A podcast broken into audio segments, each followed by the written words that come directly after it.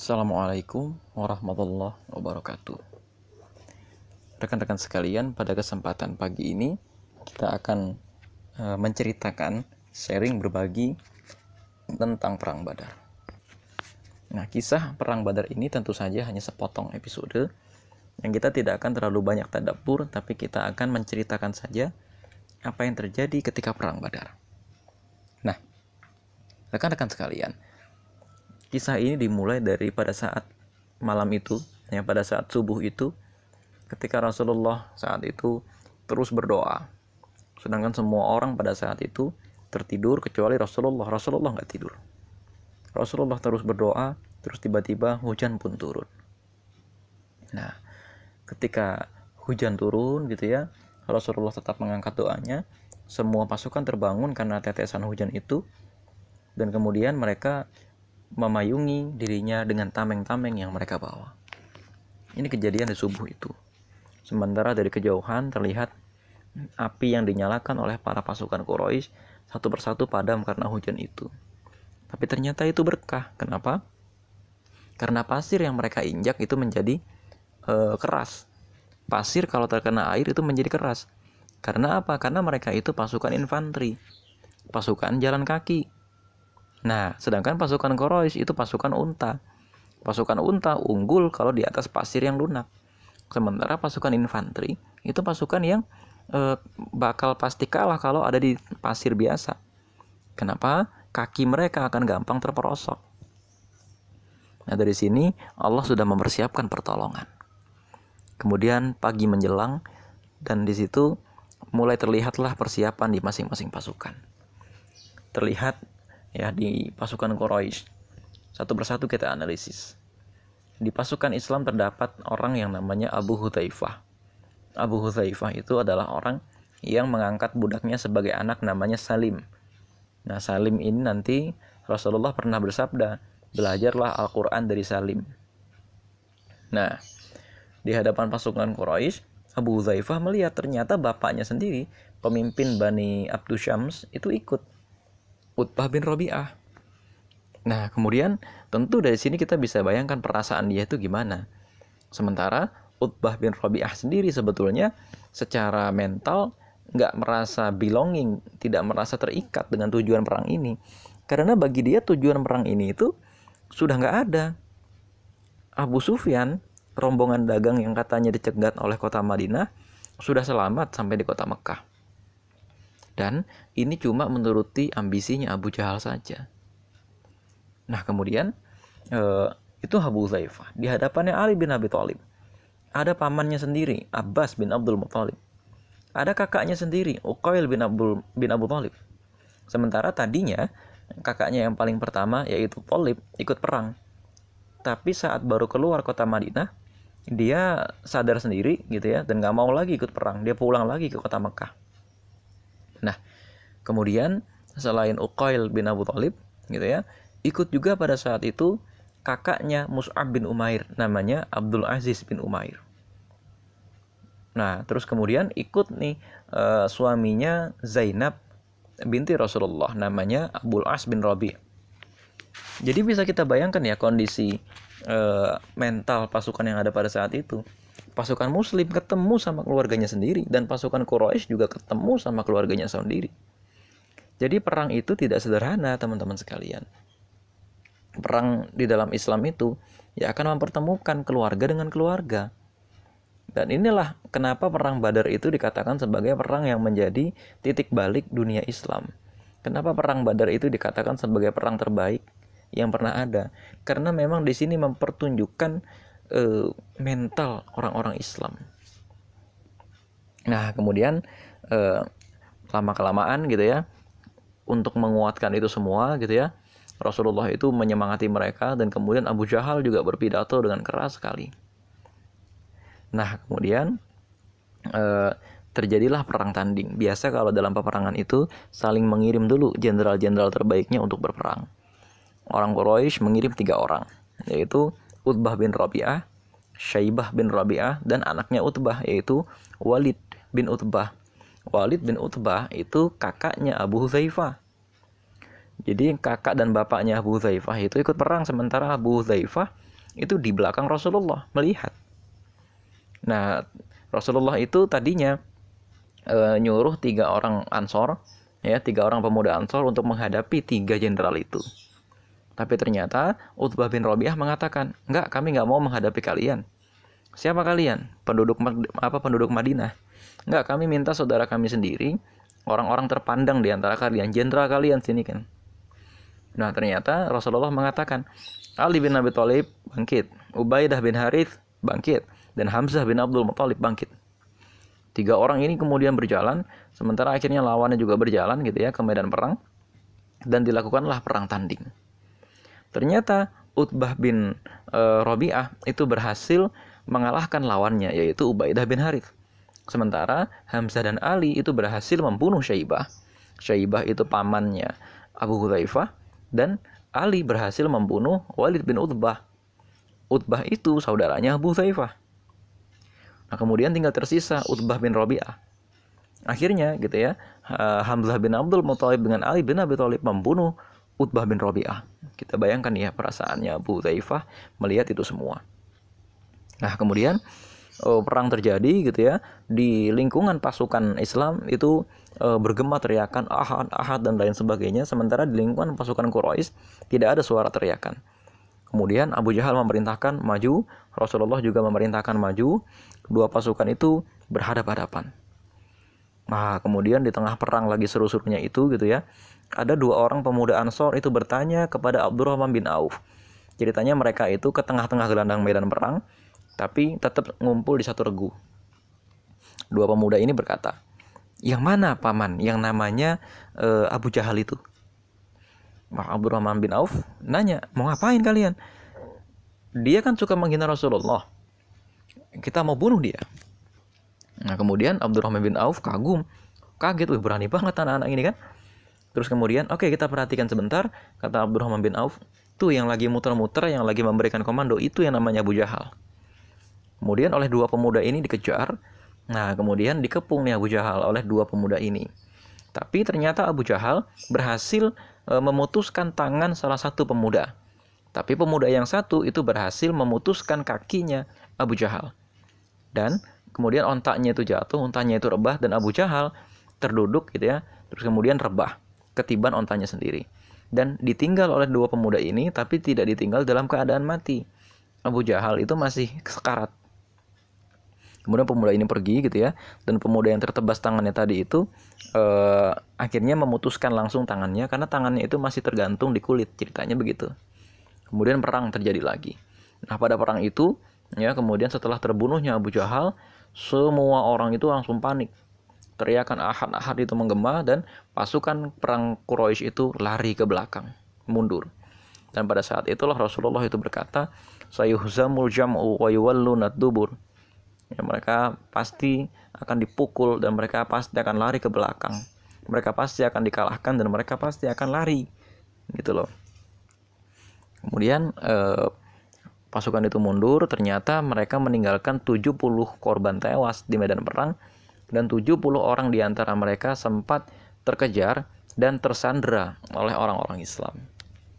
Nah, di antara yang tewas itu keluarganya Utbah bin Robi'ah, itu tewas semua.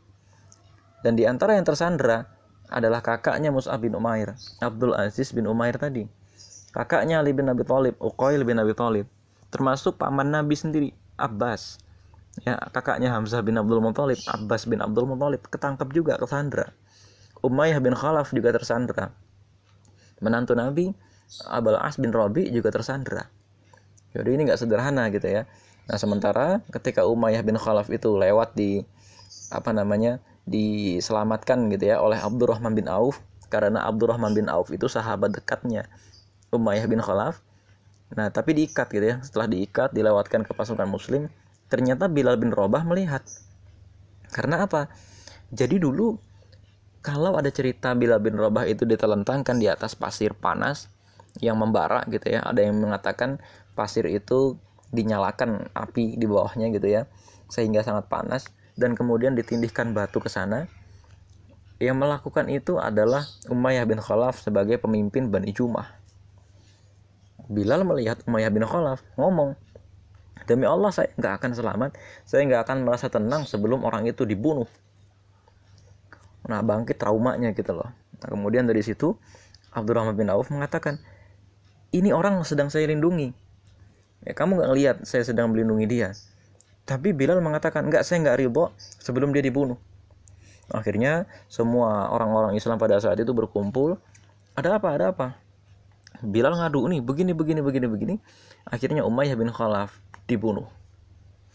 Nah kemudian gitu ya setelah perang selesai gitu ya e, mereka-mereka itu kembali ke tendanya masing-masing. Rasulullah menata barisan. Rasulullah mengirimkan dua orang untuk memberitahukan kepada kota Madinah terjadi kemenangan. Dua orang yang dikirim itu adalah Zaid bin Harithah dan e, Abdullah bin Rawaha.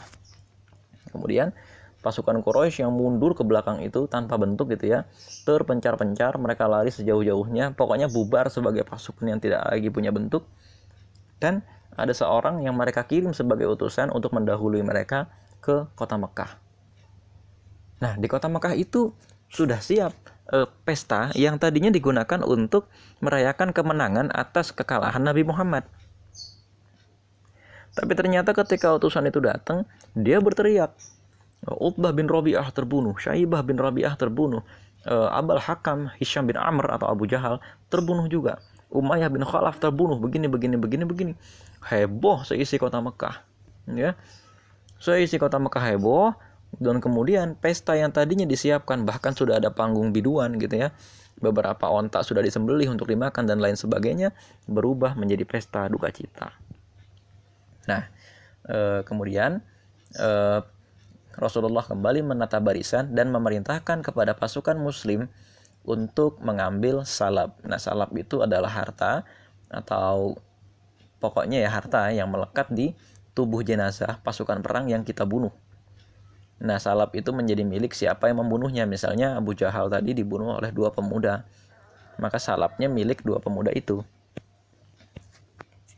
Nah, e, terus kemudian ternyata pasukan muslim itu pada saat itu ada dua gelombang. Gelombang pertama itu masih ngejar orang-orang Quraisy biar nggak balik lagi. Gelombang kedua itu yang kemudian bersiaga di sekeliling lembah Badar itu untuk menyisir. Adakah orang yang kira-kira masih hidup atau adakah orang yang kira-kira e, bisa dirampas nih hartanya dari tubuh dia? Di antaranya seperti baju besi, pedang dan lain sebagainya. Nah, akhirnya dua pasukan ini ketemu lagi dan mereka mulai menyisir dan menumpuk semua harta rampasan perang yang didapat itu gitu ya sebagai gonimah terus dipojokin ke sebuah tempat. Nah, ternyata di sini terjadi masalah. Ya, ributlah mereka. Siapa yang paling berhak mendapatkan harta rampasan perang ini? Nah, mereka berantem. Orang pasukan gelombang pertama mengatakan, kami yang lebih berhak. Kenapa? Karena kami yang ngumpulin, enak aja. Tapi pasukan yang ngejar orang-orang Quraisy mengatakan, loh kami lebih berhak dong. Kami menjaga kalian biar orang-orang Quraisy itu nggak balik lagi. Nggak sederhana loh. Mereka itu masih sekitar 800 orang. Itu mengejar kita nanti kalau mereka tidak, tidak kita usir. Nah berantem sampai Abdurrahman bin Auf saat itu mengatakan dalam sebuah hadis, akhlak kami hancur pada saat itu. Kami sampai malu. Kemudian rusuh gitu ya, rusuh semua orang rebutan. Sehingga akhirnya Rasulullah mengatakan, udah berhenti dulu Ketika berhenti dulu ternyata wahyu turun. Itulah yang menjadi asbabun nuzul surat Al-Anfal ayat 1 dan seterusnya. A'udzubillahi minasyaitonirrajim. Yas'alunaka 'anil anfal. Qulil anfalu lillahi wa rasulihi dan seterusnya.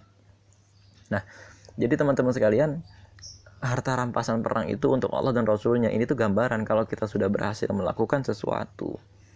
Keberhasilan kita itu bukan dinisbatkan kepada kita tapi untuk Allah dan Rasulnya. Kalau kita dapat bonus dari situ.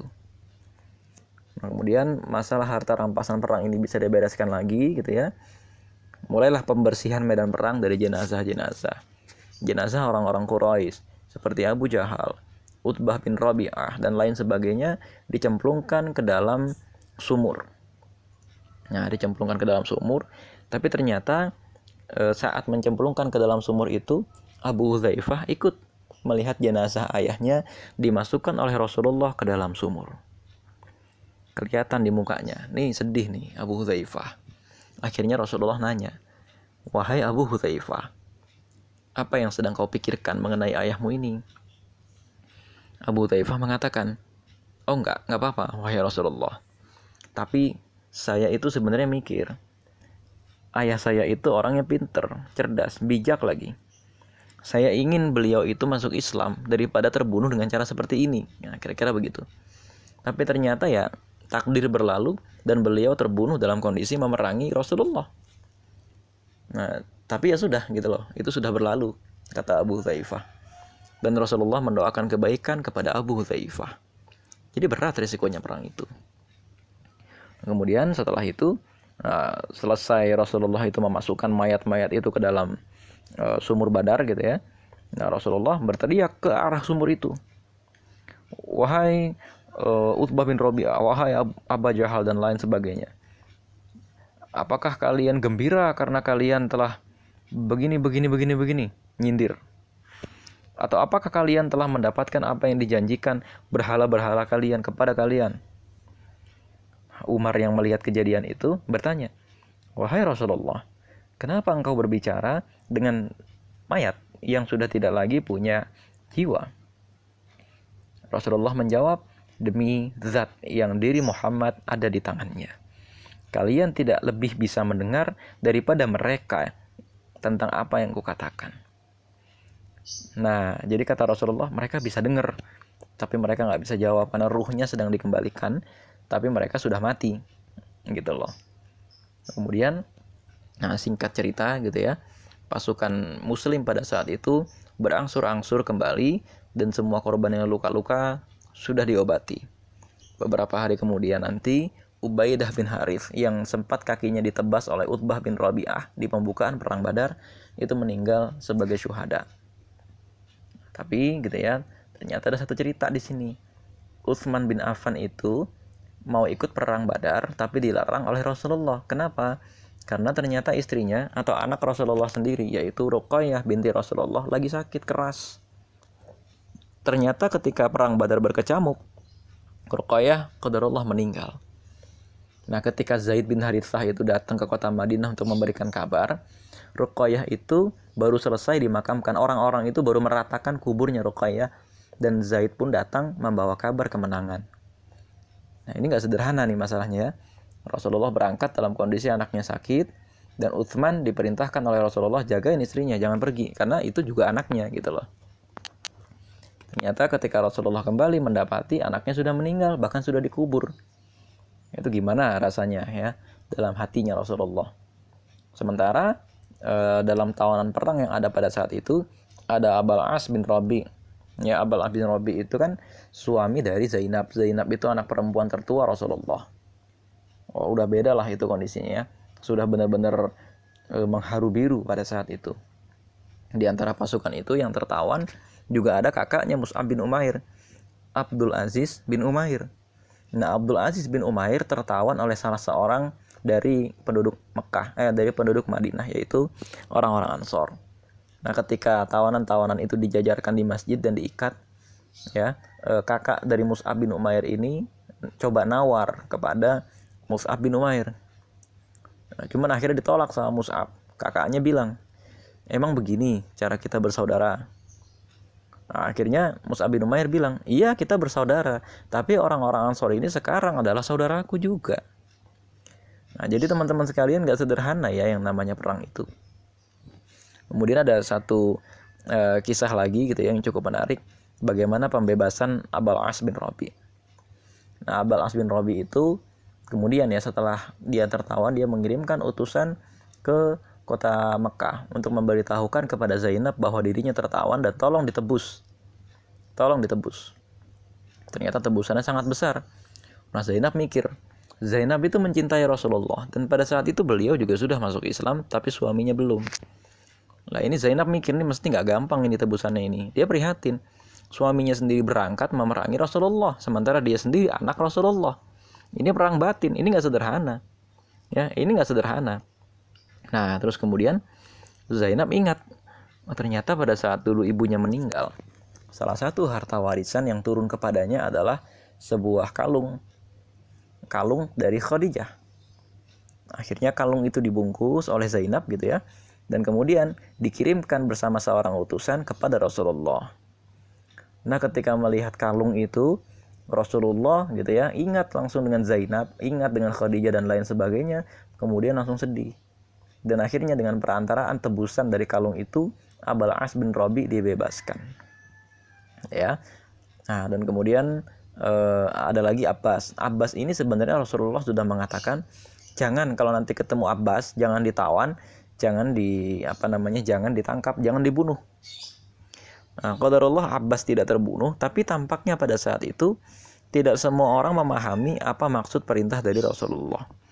Kenapa Abbas kok dilarang dibunuh? Karena barangkali sebetulnya Abbas itu sudah masuk Islam tapi sebetulnya jadi intel bagi Rasulullah. Ini kemungkinan ini dibuka di manhaj Syaroki oleh Muhammad Munir Qadban dan juga diperkirakan oleh beberapa orang yang lain Sepertinya Abbas ini intelnya Rasulullah.